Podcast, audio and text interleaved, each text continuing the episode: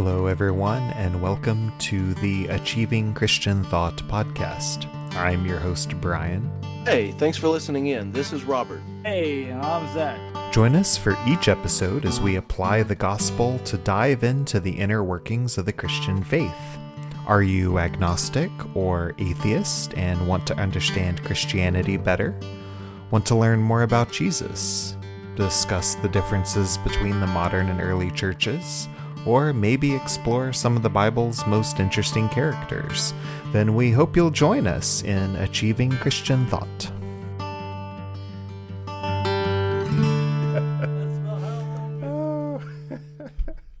All right.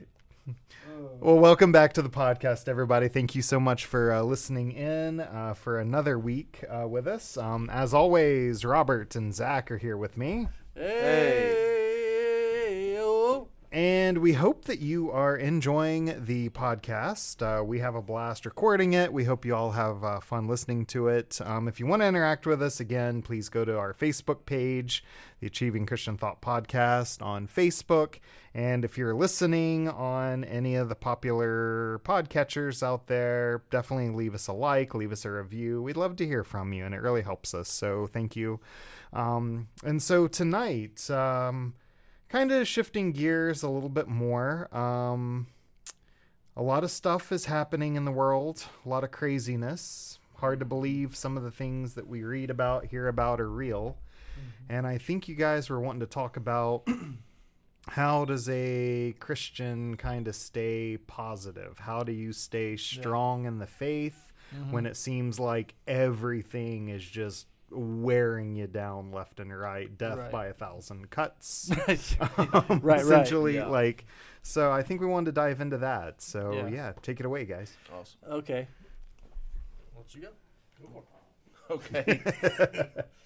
Let's see. Staying positive when the world seems darkest. Now, this is one of those podcasts where it might seem like most of the stuff we have to say seems to be a no brainer, especially if you've been a believer for so long. But uh, one of the things I've noticed in myself and almost everyone who's a believer, uh, it's easy for us to agree with some of the things that we say. Uh, you know, spend time with God, uh, pray, read your Bible.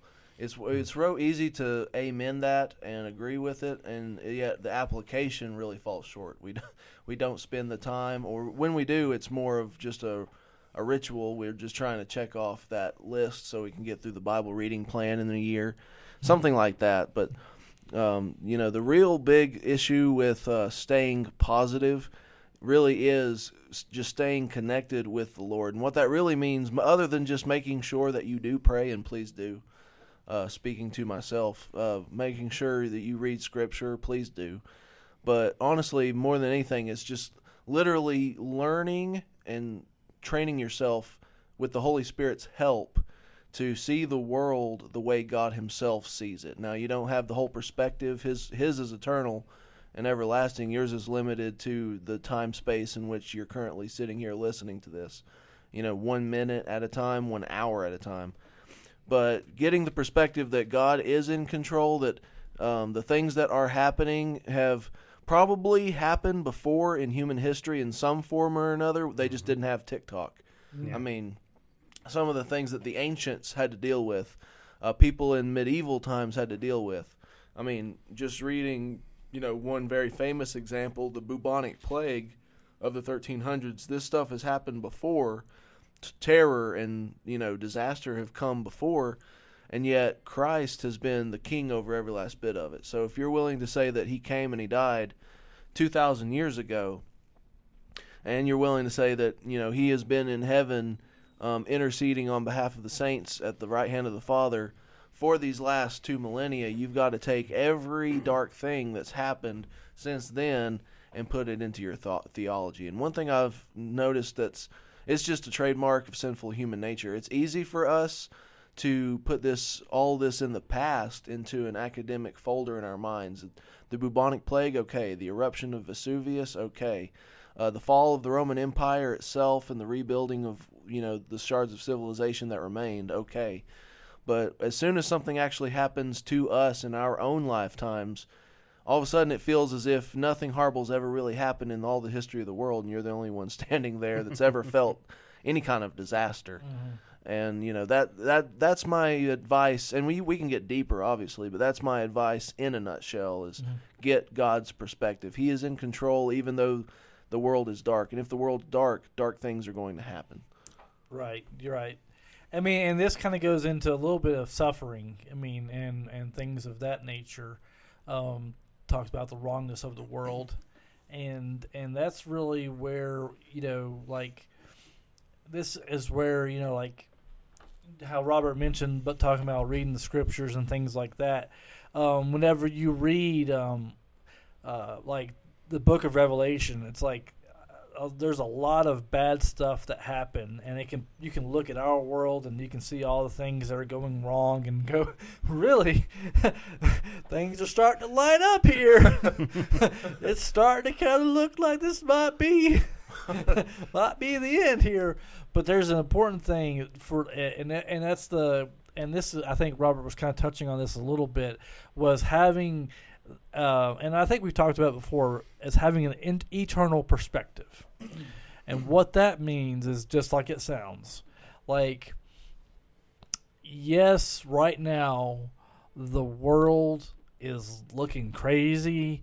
You know, there's viruses, there's, you know, conspiracy theories, uh, there's things that seem like conspiracy theories that are like you think if we start talking about these things and it's like that sounds like a conspiracy but then you look in the news and it's like hey there it is.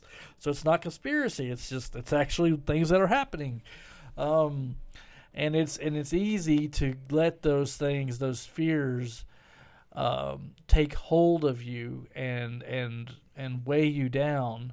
But having the eternal perspective, remembering that the Lord has promised that suffering will happen in this world. That is a biblical reality. If you are a believer in Jesus Christ, you know, if if Jesus, who is God, suffered on the cross, was crucified, tortured, uh, and all that stuff happened, and then his followers after him were martyred for their faith.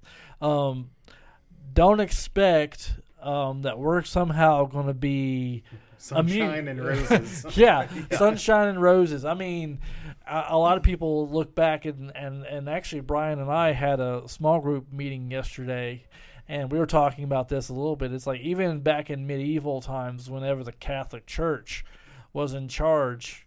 No offense to any Catholics out there, um, but um, you know there was a lot of stuff that happened to Protestants uh, because you know of this different view that they had, and and it was threatening the Catholic Church, and so there's a lot of per, and back and forth on both sides. I mean, there was times where the Protestants were in control, especially in like England and London and things like that, and they didn't do good stuff either. So it's kind of Yeah. like a, a tit for tat, back back this and back that. But the reality of it is going back to the, the, the concept of eternal perspective is remembering that although the here and now does and can be and will get very, very scary, at the end of the day, Christ wins. At the end of the day, God wins. Yes, it seems like the evil flourish. And actually, if you read the book of Psalms, um, that's actually in my. I'm actually in the doing my morning devotion in the book of Psalms, and it's interesting, like how oftentimes it parallels like it says, "Oh Lord, how long will the the wicked prosper? How and the righteous are, you know, suppressed or or you know, tricked or beaten or treated wrongly?" And it's like Sounds familiar. it sounds familiar. You kind of get some context here. Yeah. Um, and that's that's one thing that you know, especially with the Book of uh, Psalms, is it, it reminds us that yes, these things happen to people all throughout the ages, and then you know also reading out different portions in the Bible, especially with Daniel.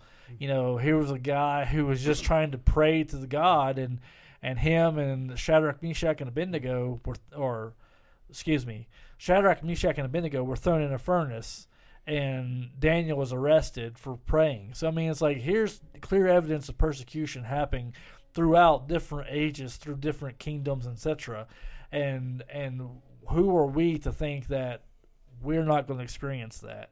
And that's where that eternal perspective is to remind ourselves that yes, right now things are going bad and it looks bad, but at the end of the day, uh, God is in control.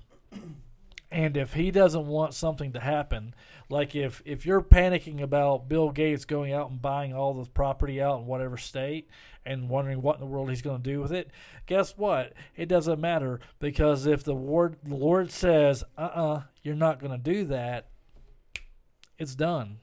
You no one can stand against the Lord. They might it might appear for a time that these things can take place and it might appear as though things are spinning out of control and but the reality of it is is god is using this either one to shape and mold the church so that we can then be out there in the world and be active and actually uh, being the light that god called us to be or the flip side of that is if he does call us out of uh, our world that we're in you know calls us away then the wrath of god comes And I mean, at the end of the day, you, no one's going to stand against God.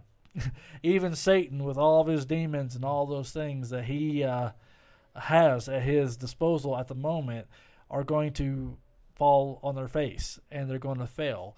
And that's where the hope comes in. It's like even whenever all the, if you look at you know uh, like all in Afghanistan or China or North Korea, all these places where Christians are persecuted, um, it's easy to get that discouragement, kind of like what Brian was talking about.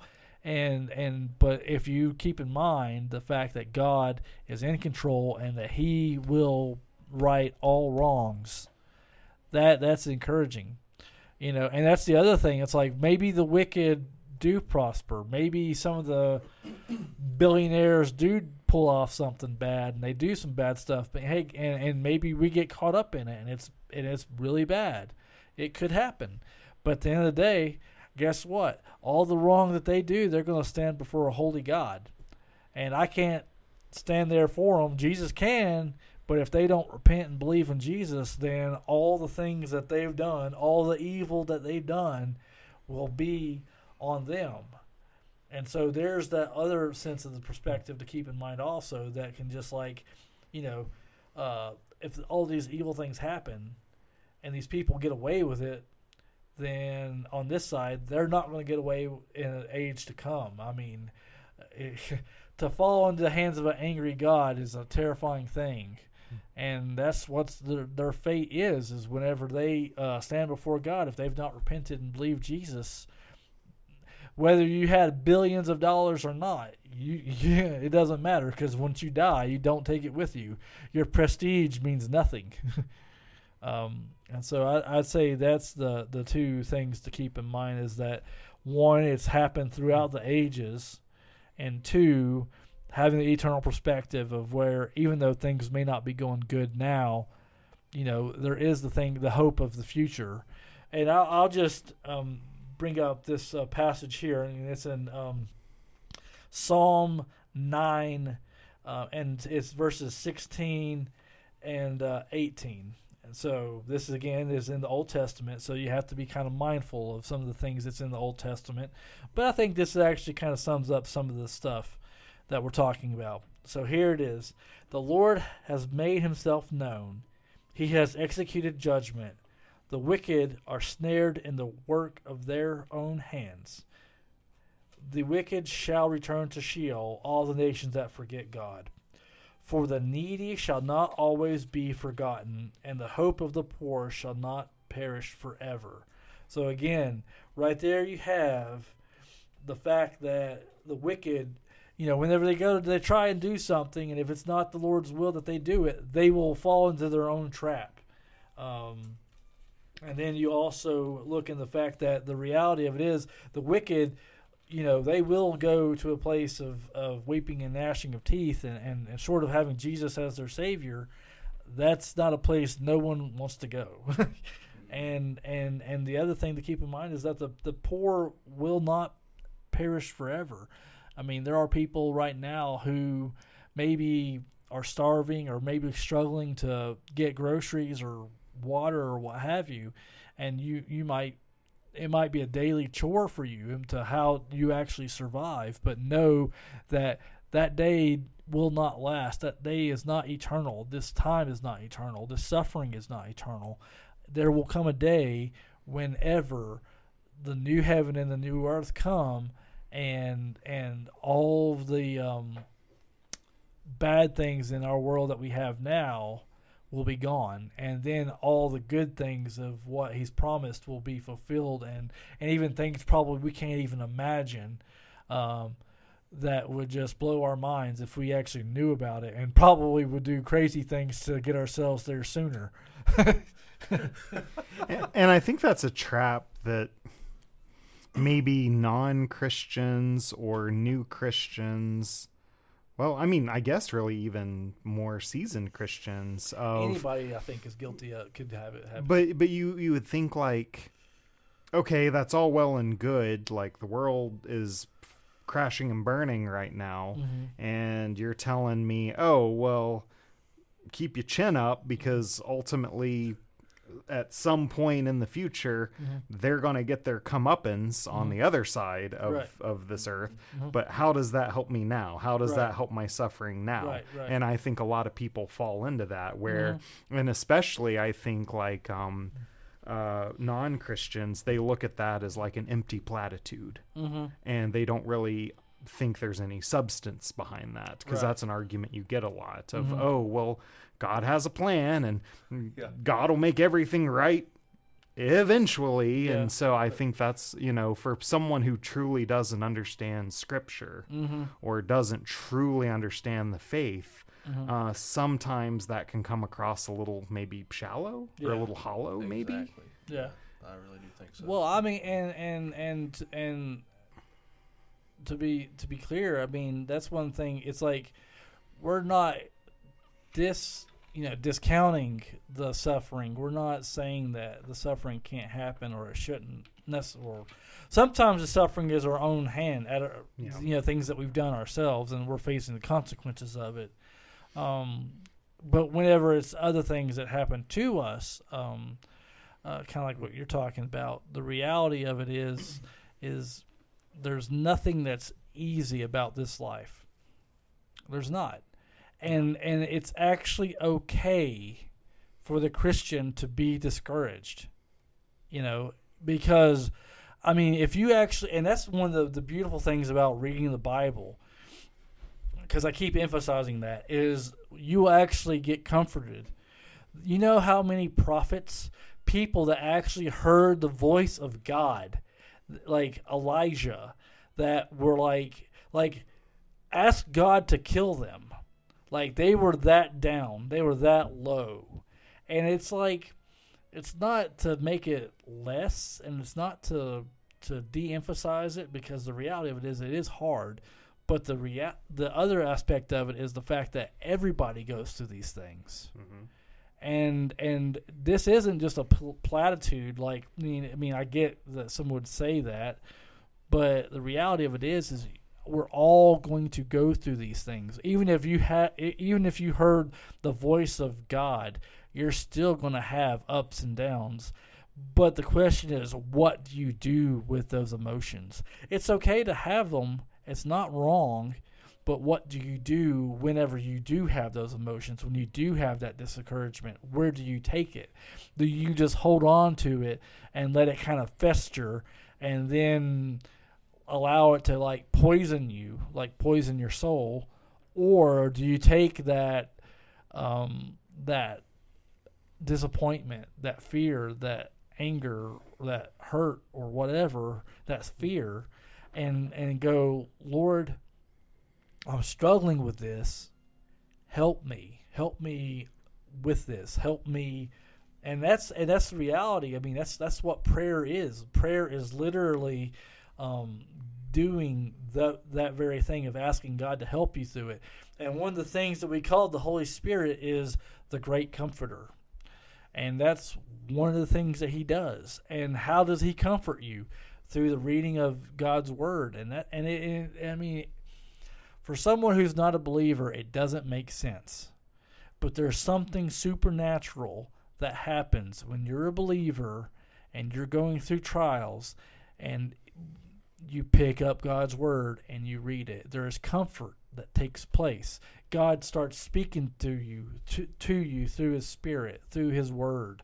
And it provides that nourishment that that um, that makes no sense and then you can start having joy just bubble up inside like something supernaturally literally happening um, and that's one thing that I would say to that i mean that again that doesn't solve the issue for people who don't believe. Um, but i think there's also an element of mystery there that whenever someone who isn't a believer sees a believer go through these things and they go to God's word, they pray, and they, they have that new joy, that comforter come in, it it's it's basically something supernaturally happening to that person, and the atheist can't understand it because they can't experience it because to them if they open up the bible and read it it means nothing to them. It's just words on a page. But if you who are a believer who pick up god's word and praise to god there is something supernatural that happens, and it's it's the comfort that surpasses all understanding, and it's it's amazing and it's wonderful, and it it blows your mind how these things could happen, and having joy even through the hardships. Um, I that's that's just how the Christian walk is. Robert, do you have anything you'd like to say? Um, I mean, you hit the nail on the head. Just the idea that you know the Holy Spirit is given to us for one of that those specific purposes is comfort when times get dark because I mean Jesus when he said I've overcome the world he I mean he did not say that for nothing you overcome something that's coming against you with everything it has and so the idea that you know we we literally have death in this world so you will you will receive more than you can handle um, that's something that some some people even believers have this mistaken idea that uh, there are two phrases that everyone thinks is in the Bible. Is uh, cleanliness is next to godliness, and I don't know where that idea came from. Um, that's yeah, a, point me that yeah, point me to that book yeah, that, that, verse. Benjamin Franklin wrote that mm-hmm. as an adage in a newspaper, and somehow the whole mm-hmm. culture thinks that got into the Bible. And uh, the other one is God will never put more on you than you can handle. That's actually from a Greek epic, and it's not even talking about the Christian God; it's talking about the pagan gods but uh, and that even that's a paraphrase of the actual statement. But uh, what God has promised in Scripture is that He'll never tempt you more than you can escape from because He hates sin and He Himself tempts nobody. Yeah. And so uh, He won't allow that temptation to exceed beyond your ability to run if the, you would only lean on the Holy Spirit for strength. So, all that to say, we do live in a world where you will get hit with more than you can handle. I mean, we, I literally just said we have death. so your body will eventually hit something it can't handle a disease or simply its, old, its own age. A car. A car going 70 miles an hour. A flight of stairs going several stories down. I mean, this world is full of these hazards. And so because we run into things we can't handle, that is intentionally supposed to be the catalyst to take you deeper and deeper to God. When you need Him most, that's sometimes when humans tend to run from him the farthest and hardest. And it shouldn't be so. But uh, the idea that Jesus being a God who became flesh. Now, this is the big thing that really separates Christianity from the rest of the pack. Now, 2,000 years out, Christianity's become such um, a part of our lifeblood and our DNA. Any religion that, or, or religious group, subsect, that seems to have aspects of Christianity in it, they are literally ripping it off of Christianity. They are copyrighting Christianity there. But when you look back at the the faith system itself when it began and all the different ideas that were f- circulating around in the world, the idea that God would literally become a human being. It's not that he would disguise himself as if he were human. He appeared human. Um, he, you know, he came down um, you know, in a chariot, splendor all around him. These things are in the, Gandalf the pagan stories. Yeah, Gandalf the Grey. Um, but these ideas are in the pagan stories. But the idea that Jesus would literally commit to growing and developing inside of a body from scratch and hold on to it fully as though uh, fully human, not as though he were human, but fully human until the moment he stopped breathing. Um, and most theologians believe even today he is the he is the God man. He never shed that human body; it just went up. But um, the whole point I'm getting at is this is a God who really does relate to us in our suffering. He's not looking down from above, um, shaking his head above everything that's coming down on us. He's actually underst- he actually understands because he's actually withstood everything that can come at us. Now, again, the modern world has a new blend of those things. Um, Jesus never went on Twitter and read a mean tweet. But the idea that, you know, when it comes to human nature, the things that really matter, Jesus suffered hunger. Um, Jesus suffered friends who betrayed him. Jesus suffered um, people hating him for all the wrong reasons. People accusing him of things that just were not true, hating him on principle when all he did, his only crime was doing the right thing. Right. And every time they accused him of, you know, parading himself too much, he was only telling the truth. I mean, if he's the way of eternal life, what better gift than to give yourself? And so, this idea that Jesus goes to the cross and uh, he suffers and he literally dies, and our religion is the the symbol of our religion for the last two thousand years is literally the symbol of hope and suffering. Um, one one way I heard it spoken of, and some might think it's cheesy, some might just think it's clever. I'm kind of in between, but you know, the cross is Cleverly treasy. cle- cleverly cheesy. that sounds like a commercial for mac wait, mac and cheese waiting to happen. But uh, Velveeta's new slogan. Velveeta's new. Slogan. Hey, I copyrighted that first. to pay royalties to Zechariah Meckrath. The only podcast that'll go from Jesus dying to mac and cheese in the span of a blink of an eye. But or Velveeta. yeah, V- glorious Velveeta. Not not a sponsor. yeah, no, they're not. But um, Yeah. yeah, backtrack. Two thousand. No, you're fine.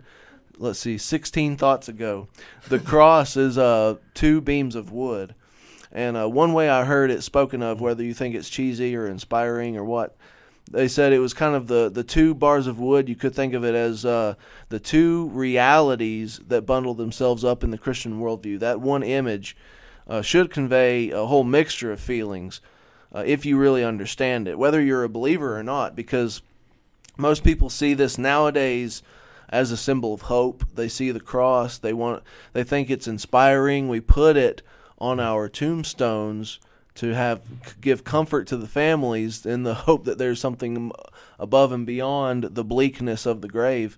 And yet we've lost, and it's probably a good thing that we've uh, lost the idea of what the cross really was, because this is literally the symbol of a, tor- a torture device that was used on criminals. So you have someone's deathbed erected off the ground, and it became the symbol of the most successful religious group in the entire world.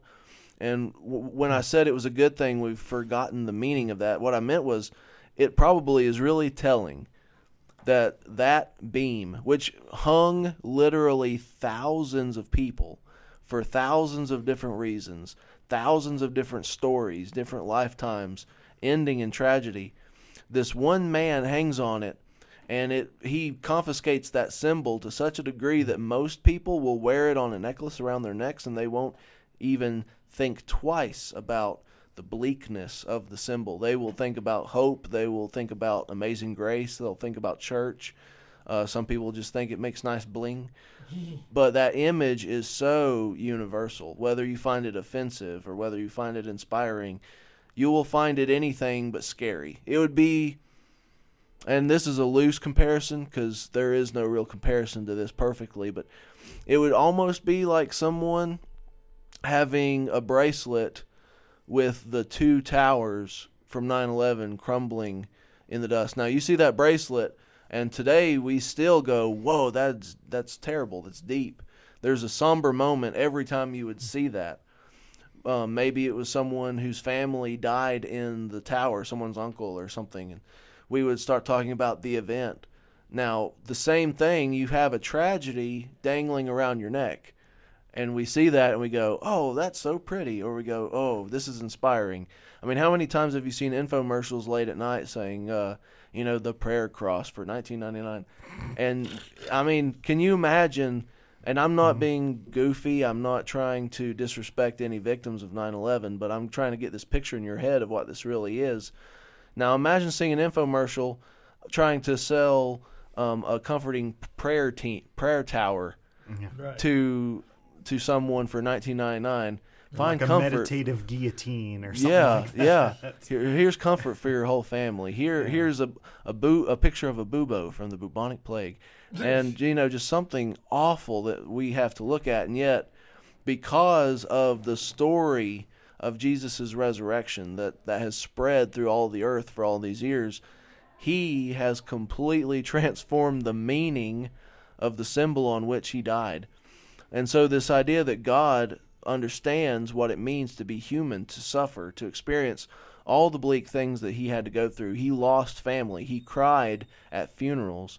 Um, he what he most likely watched his own father die.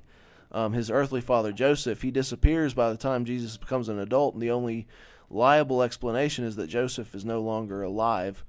And um, he watches um, people suffer from tragedy. He looked into the eyes of people who were suffering debilitating disease. There were no formal hospitals. They were hanging out in the streets inside their own communes. Uh, people who were so contagious that they had to stay well away from the group, and you'd be walking down the street and you'd see these people wandering around, and you just knew what they were when you saw deformities or you saw uh, horrors of the skin. And Jesus walked through this world and got his hands dirty, just like any of us would. And so he brought those emotional scars with him into heaven, despite the fact that he alone is literally the light of the world, the one who is the cure for these things. And yet he went through the whole 33 year spill. He lived a full life by choice so that he could live it, experience it, obey God perfectly when we couldn't, and then die on the cross to give us the way out of this. Um, it I, I tried to think off the top of my head and I can't do it, but it's from Luke. Um, it's a actually a passage I've led a devotion on before on 9/11, but uh, the idea of tragedy in light of the cross and someone literally comes to Jesus during his earthly lifetime and asks him about um, a tragedy that had occurred. Now, of course, um, construction workers trying to build towers and walls and homes and beams. These people didn't use cranes like we do today. These were very, very hardworking men who had to work with their hands, one massive brick stone at a time. And this tower that someone was building fell over and had literally crushed workers underneath it, and it, people were talking about it all through the area. And um, there are a couple of National Geographic documentaries you can watch where they've actually excavated some of these cities in the Middle East, and they have found un uh, unrescued skeletons underneath the rubble of fallen towers mid construction, and they were abandoned because they couldn't afford to tr- start over. But uh, someone came to Jesus, and they he asked him, and I'm talking two thousand years ago in another language, wearing totally different clothing with a totally alien life from what we understand but he was human and he asks Jesus the exact same question we ask while we sit in our coffee shops and contemplate life. He said, Jesus, why would something like this happen? And it doesn't say whether this man was related to a victim, it doesn't say whether this man was uh, friends or if he had a real emotional tie or if it was just existential. It may have just been someone watching it from a distance and allowing just the horror of it to wash over their hearts. And Jesus' response is really telling. He literally just says that all of us are in the greatest tragedy and we don't realize it. He said, Those who suffered for a while, they've had their escape from this world, but the people who live in peace, those who do not get crushed by towers, those who eat well, sleep well, have beautiful friendships, those who live full lives, they don't realize that they stand condemned in the face of my righteous, holy, eternal Father. And so basically, what he was saying was, you know, the fact that this is a sinful, dark world has not hit you in the face quite enough. If you're surprised that it happened, now you can be, you can be in turmoil about it. You can mourn. You can be sad. You can be angry about it. But he said, whatever you do, don't be surprised, because he said uh, for him to be the light of the world, that implies that he steps into darkness, or else why would a light shine if light's not needed? You know, why would you go outside at three o'clock in the afternoon, unless it's Alaska or the far north, with a flashlight because it's not necessary. You're wasting your battery. But because this world is so dark, because this world is so dark, Jesus being the light of the world is the one of the statements that changed everything. And he says, "You are all standing condemned." Therefore, repent. And what what he's basically saying, I mean, he's saying so much in a nutshell. He's basically saying the, um, you know, there was no specific magical plan for that tower to fall. Sometimes in a dark world, tragedy will just hit. That doesn't mean God's not in control. It just means we live in a world of cause and effect. Um, but also, He is the one who's going to save the world, the redeem every single moment of every single person's life, no matter how it ended, no matter how dark or light it was. It all will find meaning in me. And he's saying if you want to allow that tr- hurt from a tragedy to kind of wash over your soul, allow that to wake up your soul to the fact that, you know, I have come to save and redeem the lost. And so he's basically saying if that causes you discomfort, if that really wrecks your world to see, then allow those questions to fill your mind and just consider what that implies about me. You know, they call me the Savior. What am I saving you from? And it's not just to take you to heaven. I'm literally saving you from, and I'm not using it flippantly, I'm saving you from this hell hole that's been created by your ancestors in the Garden of Eden. And so he's he's kind of saying like, you know, I could raise them from the dead, but they would die again. I could dig them up, bring back every single person who's died, in this tragedy. And you can name that with any tragedy World War II, Vietnam, 9 11, Pearl Harbor. I mean, the list goes on and on. The most recent school shooting, and they happen constantly. Mm-hmm. I could raise them all to life, and they could have phenomenal lives for a few years, and they will die again. But make sure, no matter what happens, just make sure that you come to know me, who is the eternal life. Because he said to the woman at the, the Samaritan at the well, she's he said, you know, whoever drinks of this one will not thirst again. Is this idea that those who find life in me won't be just resuscitated like a doctor can do. They will live and live and live and live and live until every tragedy that we are living now will be just a distant memory. This is and I one time I with with a, a youth group I even compared this world to high school. Those 4 years of high school felt like they would never end it's no fun to sit in the middle of a chemistry test and tell yourself that you, someday you're going to graduate because that does not apply to this wi- to this weekend. That doesn't apply to Monday morning. I've got to take another test. I've got to make sure I go through another class and I can't stand it. And those 4 years drag on and on. And to an adult who's been in the real world for many years, 4 years does not seem like that long a time, but high schoolers high schoolers it's the world. it's the whole world. And someday when you know you're 20 30 40 50 years out from high school you'll look back on those pictures and you'll have a whole different perspective of who you were what the world was like. You'll be embarrassed at some of the dumb things you said and did because your perspective was so much less mature mm-hmm. than it is now. And then you'll surprise yourself because you'll still do some of those stupid things. Like really? Did i really just do that again? Again? I mean, maybe that's just me. I don't know. But uh but that's my my my personal closing thought is, you know, this world is kind of like high school. Someday we'll graduate, and that doesn't help you feel good when you're sitting there being tested all the time. But when we get there and we have lived there for so long that everything becomes kind of like a distant nightmare. We still remember it, but that was a whole different world. That was a whole different us then when it gets there everything will make perfect sense to us. We'll have a final closure about all the things that went wrong in our worlds whether our personal worlds or just the world we live in broad scale. And when that happens and we look at Jesus Christ face to face for those who believe in him, then and only then will we realize that all the things that, you know, we honestly kind of wasted our time worrying about, fretting about, uh, mourning about, uh, they all paled in comparison to Christ all along. It didn't get rid of the hurt. It was still okay to hurt in the moment, but if we had had a different perspective, we would have processed the hurt so much differently. Mm-hmm. And and I'll, I'll, the last thing I'd like to say is I'll, I'll actually read again talking about like Psalms and how there is so much comfort, especially in the Book of Psalms. I'm actually going to read a very short psalm, really quick. It's Psalm 13. Um, it says, "How long, O Lord, will you forget me forever?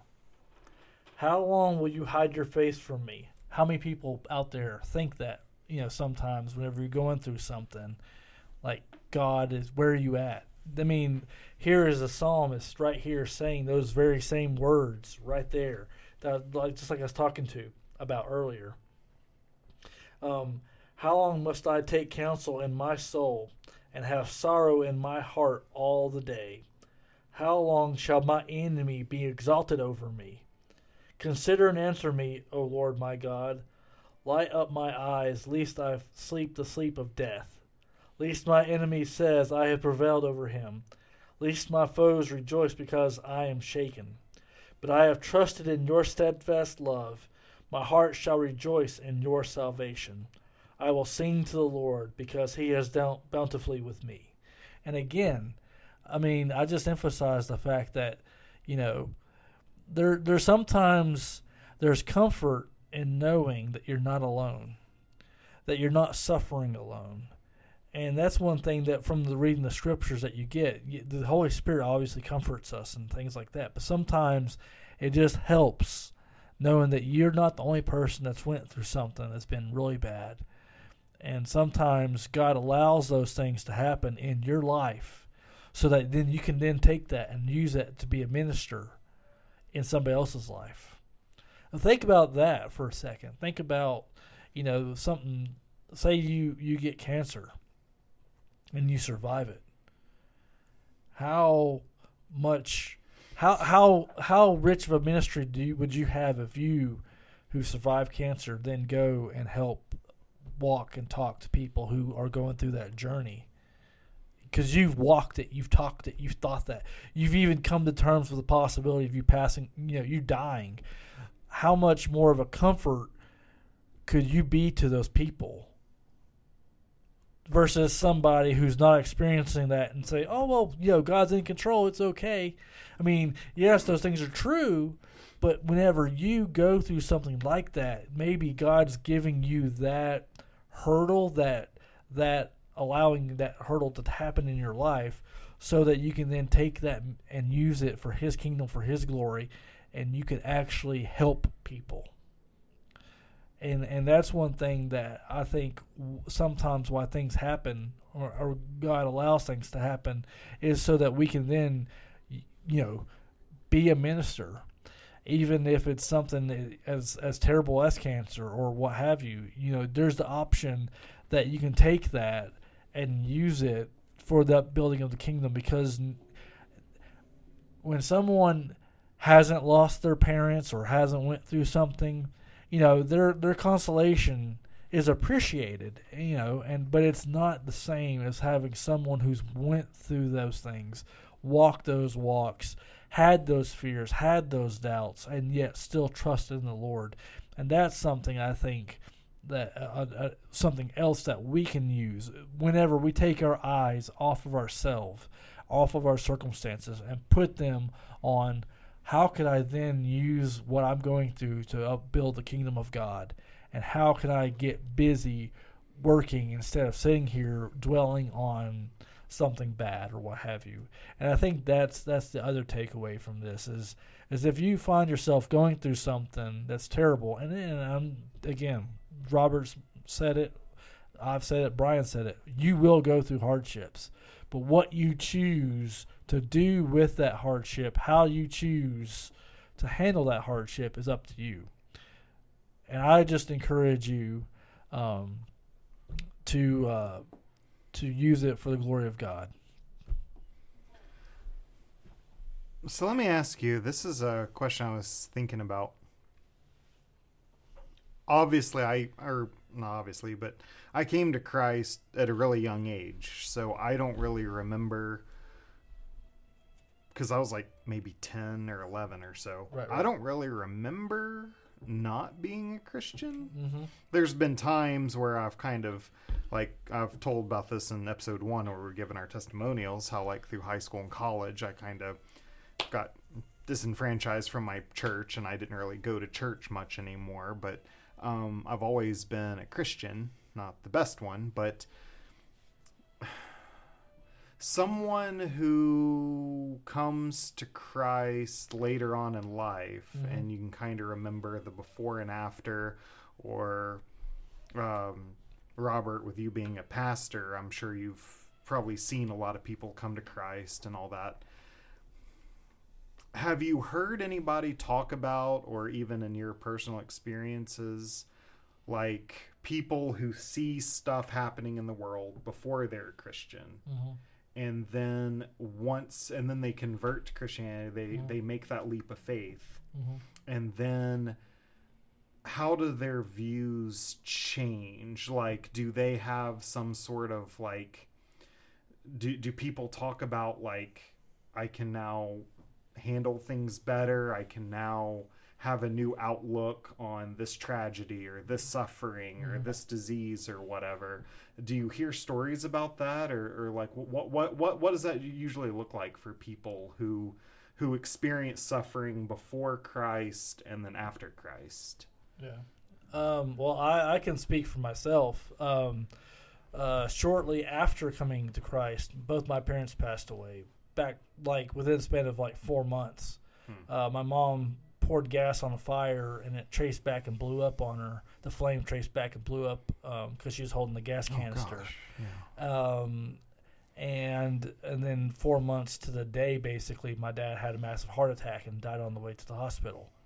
Um, and it was hard, um, but at the same time, I I am so grateful that I came to Christ before that happened because I have no idea how I would have handled that. Like, I had uh, people in my life, uh, a pastor, a great who's still I consider my pastor even to this day, even though he's in a different church. I mean, who walked with me and talked with me and helped me through uh, that that process and and that one-on-one time of trying to help me understand and come to terms with that. So if I had experienced that tragedy before Christ, I don't I don't know. I I, I shudder to imagine what would have happened. Hmm.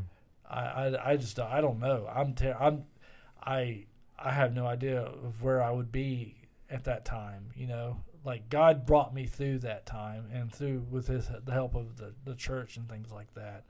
Um, so um, I didn't really have a lot of tragedy happen before that, but uh, so I can't really give like a comparison of like how this happened, how I dealt with it, and how this tragedy happened. But I can definitely say that for me, um, having God there was some was like uh, a blessing because I I couldn't have done it on my own. Uh, for me, speaking to my own testimony, like the other two did, uh, for me it was uh, I, I came to Christ a relatively young age, and I mean like high school.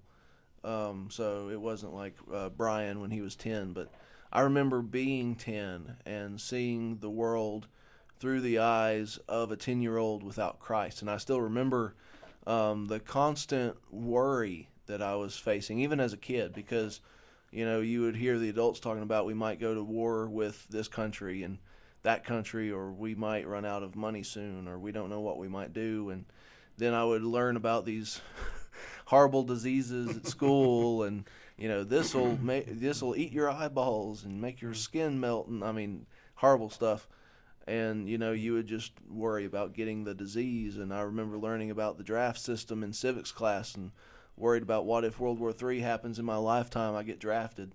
And so, uh, and I mean, I'm not saying I was paralyzed with fear all the time, but you always have these things, these existential things of, you know, where's my life going to be? What kind of world am I living in?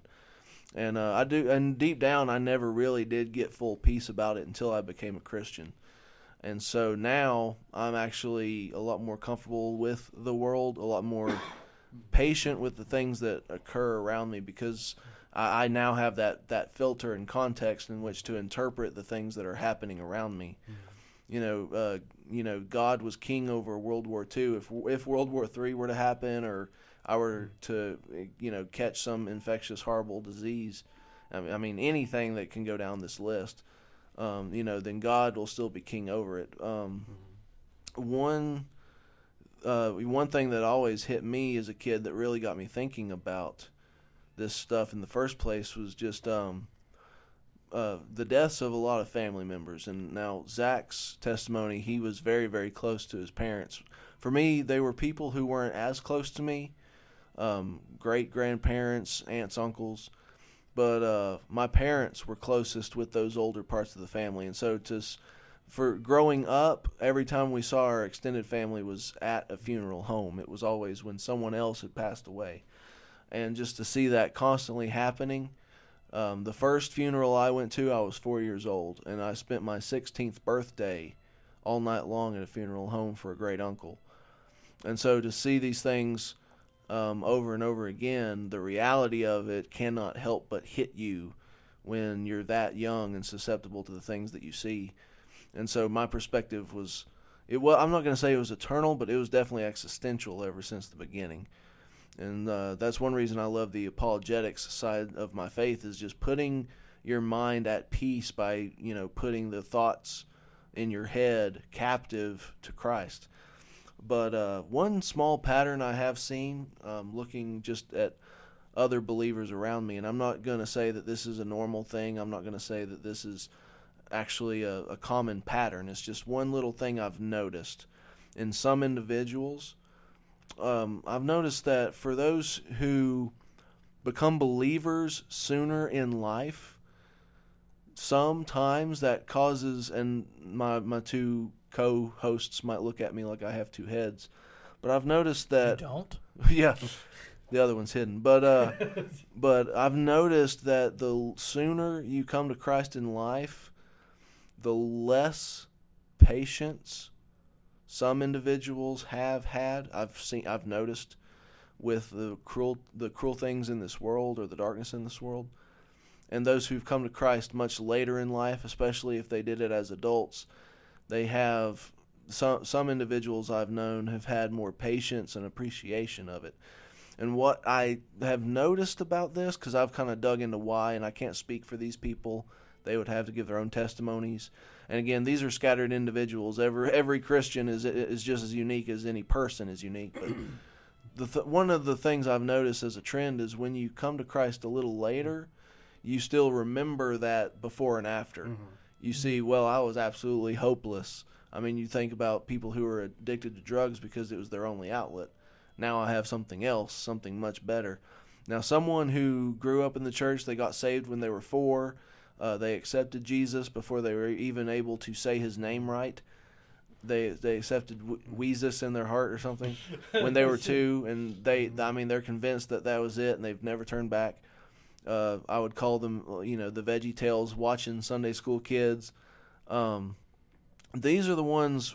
Some I've no, I've noticed a few individuals when things happen, uh, they they're the ones who tend at times to have that us versus them mentality.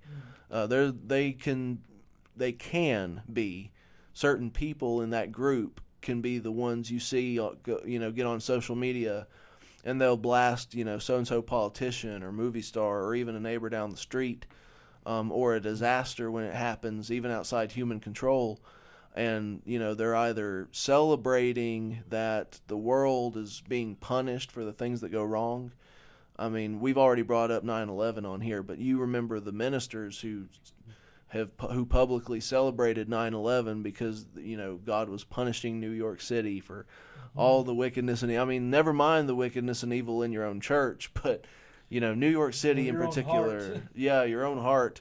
New York City in particular. It, it there's it's full of cutthroats and and sex perverts and Sodom and Gomorrah. And I mean, that's not the heart of God. But this those are the ones who have a little less patience enduring the hard times because they have this mentality that they've always been in this bubble and any knowledge of what it's like to be lost is more academic to them. They know that they're lost in sin, they know that they need Christ. But I know that like I know, you know, the composition of a rock on the moon. I've never been to the moon. I've never held a rock. Uh, my science teacher listed it out to me, and I, whether you care or you don't, you know a couple things in the rock. and these are the Christians. You know, they don't have that memory, or they have a much less memory of mm-hmm. having that time beforehand. And so I think it's kind of a Jonah moment for many of them when God says, you know, mm-hmm. why would I not have patience on all these lost people? They don't know what they're doing. They don't know their mm-hmm. right hand from their left morally. They are literally toddlers left without a babysitter and they're roaming everywhere, getting into cabinets and causing all kinds of messes. You know, Jonah, you know the truth. You know, why are you not having more compassion on them? You would Yeah. rather see them smitten than forgiven. And so we t- when when we have s- allowed ourselves to get cloistered into our own little church world too long, we tend to become Jonah. Uh, we tend to see tragedy just in a way to spite the world in our favor rather than just seeing ourselves as someone who's meant to um, give that comfort and that hope first to our own hearts through Christ and then to other people through what we've found. If that makes sense. No, um, I I'll tell you straight up, I'm not too proud to admit it. You're absolutely right. Because me coming to Christ at such a young age and not really knowing what a like a real life without it is, because what nine or ten year old has a you know Right, right. is is deal Yeah. is dealing with the stresses of finances and war and money and Right, a job and Right. and all that. So, but no, I I do find you nailed it right on the head. Like I don't think, or at least I hope I've never outwardly like chastised or put down somebody who's not saved um, for their behavior, but I do agree with you that I I've struggled, especially when I was younger, a lot more hot headed, like high school and college and all that, of really just really intolerant of certain people just mm-hmm. because it's just like how can you be so stupid? Like Right. why are you as dumb as you are? And just like you need to be not you. And just you know Right, and right, and so you you, you Yeah. nailed it. Like that that's absolutely. And i've had to i've had to really work on myself uh, for several years trying to be like you know look that's the whole point of Mm-hmm. why we're here. It, or uh, christians is like we're not to jesus even said so himself he said i'm not here to condemn man he's here to condemn sin Right. and we're not Mm-hmm. supposed to hate or have intolerance towards our fellow man hmm it's you're fighting against the sin Right. and Yeah. that's one thing that's a perspective which i absolutely think you nailed with people who come to the faith early young is they don't have an appreciation for that Mm. that's I, I really do think that, that that nails it Yeah. yeah Dr. Robert. Doctor. Yeah Doctor. Well, we're right at about an hour. So if either of you want to land the plane or if you have any final closing thoughts, I think we can bring this episode to a close. Uh, I guess since Robert started, I'll I'll be the one since I forced Robert to start it. I'll, I'll I'll end it. Um, and I guess I would just reemphasize the fact that for um, uh, for believers who struggle with the fears and the doubts, you know, one thing just reemphasize getting in, in God's word. Um, I mean, just those little few verses of Psalms. I mean, you know, those few uh, Psalms themselves that I've shared. I mean, are just rich with, um, you know, someone pouring their heart out to God, and um, I think that's an, a model that we can emulate. You know, pouring your heart out to God, asking Him to help you, and then taking that and using it for the kingdom, like taking those experiences, whatever it is that you go through, as terrible as it is. I mean, how how how can you take that and use it for the glory of God? How can you take that uh, this experience that you went through and actually use it to build up the God's kingdom? Because there's people out there who are going through that exact same thing that you went through, that you went through, or are going through, and they don't have the hope that you do, because you have the eternal perspective. So you could literally be uh, a light in those people's darkness. So I just encourage you to think about that. Encourage you to consider uh, taking your eyes off yourself and look at others, and seeing about uh, how you can be used. And then I'd also say, you know, you know, also that there's nothing wrong with those feelings that you have. Just don't let them turn into bitterness. Yeah. Take those um, that this uh, emotions that you have, and just give them to the Lord. And I'd recommend you actually write, take, purchase a journal if you can, if you're in the position to do that, um, and and and just write out all that you feel, all that you think, and then just open up the Scripture and look and find uh, where God is, you know, like where God reveals Himself and how He talks about who He is and how He's faithful and enduring and and good and love, kind of like what I talked about. His steadfast love endures forever. You know, take and keep and actually write those things down and like, and at some point your emotions will reverse itself because you're remembering who God is and what He's promised. That the, the hope of your salvation is there, the hope of your eternity is there, and and, and with those things in mind, even if it's something that you might be going through that's ongoing, you might it might Holy Spirit will help you endure those things. So I just encourage you to do that, and then also I encourage you to get food and rest because those usually whenever you're going through something those probably the first things to go if you can is is usually we get exhausted and then we are even in a worse situation that we are in. So i would encourage you to get rest and get food in you and and then get around other believers. That's important getting that perspective. If if if you're alone and uh, uh, don't have anybody around you uh, it's very easy to become woe is me. But if you have other people around you that can help kind of steer the boat, so to speak, to encourage you and, and to uplift you and help you see th- the right perspective, you know, that's one of the functions of the church. That's what the church is there for. So I just encourage you to do that. Right. Amen. Good way to end it. Well, thank you, Zach. Thank you, Robert. Um, really good episode. I hope we helped anybody out there listening going through a tough time, trying to deal with the craziness of the world. There is hope. There is a fantastic book that we recommend you read um, if you're struggling with what's going on in the world. But uh, no, thank you for listening. Again, if you want to interact with us, visit our Facebook. Also, leave us a review, leave us a comment or a like um, wherever you're listening to this. We'd appreciate it. And uh, yeah, thank you guys, and we'll see you all on the next episode. Goodbye. See you.